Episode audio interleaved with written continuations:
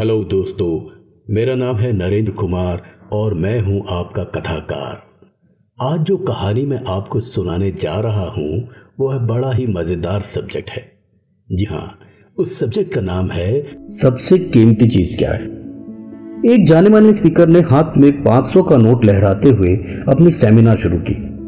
Hall में बैठे सैकड़ों लोगों से उसने पूछा, ये 500 का नोट कौन लेना चाहता है? तो लगातार सबके हाथ ऊपर उठने लगे। फिर उसने कहा, मैं इस नोट को आप में से किसी एक को दूँगा, पर उससे पहले मुझे जरा इसके साथ ये कर लेने दीजिए।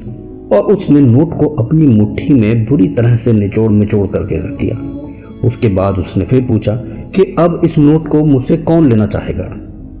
तो जनाब अभी भी लोगों के लगातार हाथ उठते रहे।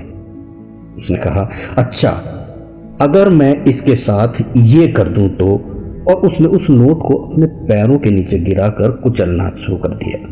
उसके बाद जब नोट उठाया गया तो वो बुरी तरह से कुचड़ा मोचड़ा और गंदा हो गया था। क्या अभी आप इस नोट को लेना चाहेंगे? उसने भीड़ में पूछा। और आप जान के हैरान हो जाएँगे कि अभी भी लोगों के लगातार हाथ उठ रहे थे। तो दोस्तों, आप लोगों ने आज एक महत्वपूर्ण पाठ सीखा है। मैंने इस नोट के साथ इतना कुछ किया, पर फिर भी आप इसे लेना चाहते हैं, क्योंकि यह सब होने के बावजूद नोट की कीमत घटी नहीं। उसका मूल्य अभी भी 500 था। जीवन में कई बार हम गिरते हैं, हारते हैं, हमारे लिए हुए निर्णय हमें मिट्टी में मिला देते हैं। हमें ऐसा लगने लगता है कि हमारी कोई कीमत ही नहीं।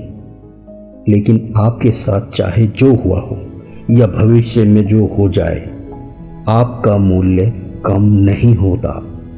जी हाँ आपका मूल्य कम नहीं होता। आप स्पेशल हैं। इस बात को कभी मत भूलिए। कभी भी बीते हुए कल की निराशा को, आने वाले कल के सपनों को बर्बाद मत करने दीजिए। याद रखिए, आपके पास जो सबसे कीमती चीज़ है, वो है आपका जीवन। जी हाँ आपका जीवन। उम्मीद करता हूँ दोस्तों कि आपको आज की यह कहानी पसंद आई होगी। इसी के साथ अब मैं आपसे विदा लेता हूँ। धन्यवाद।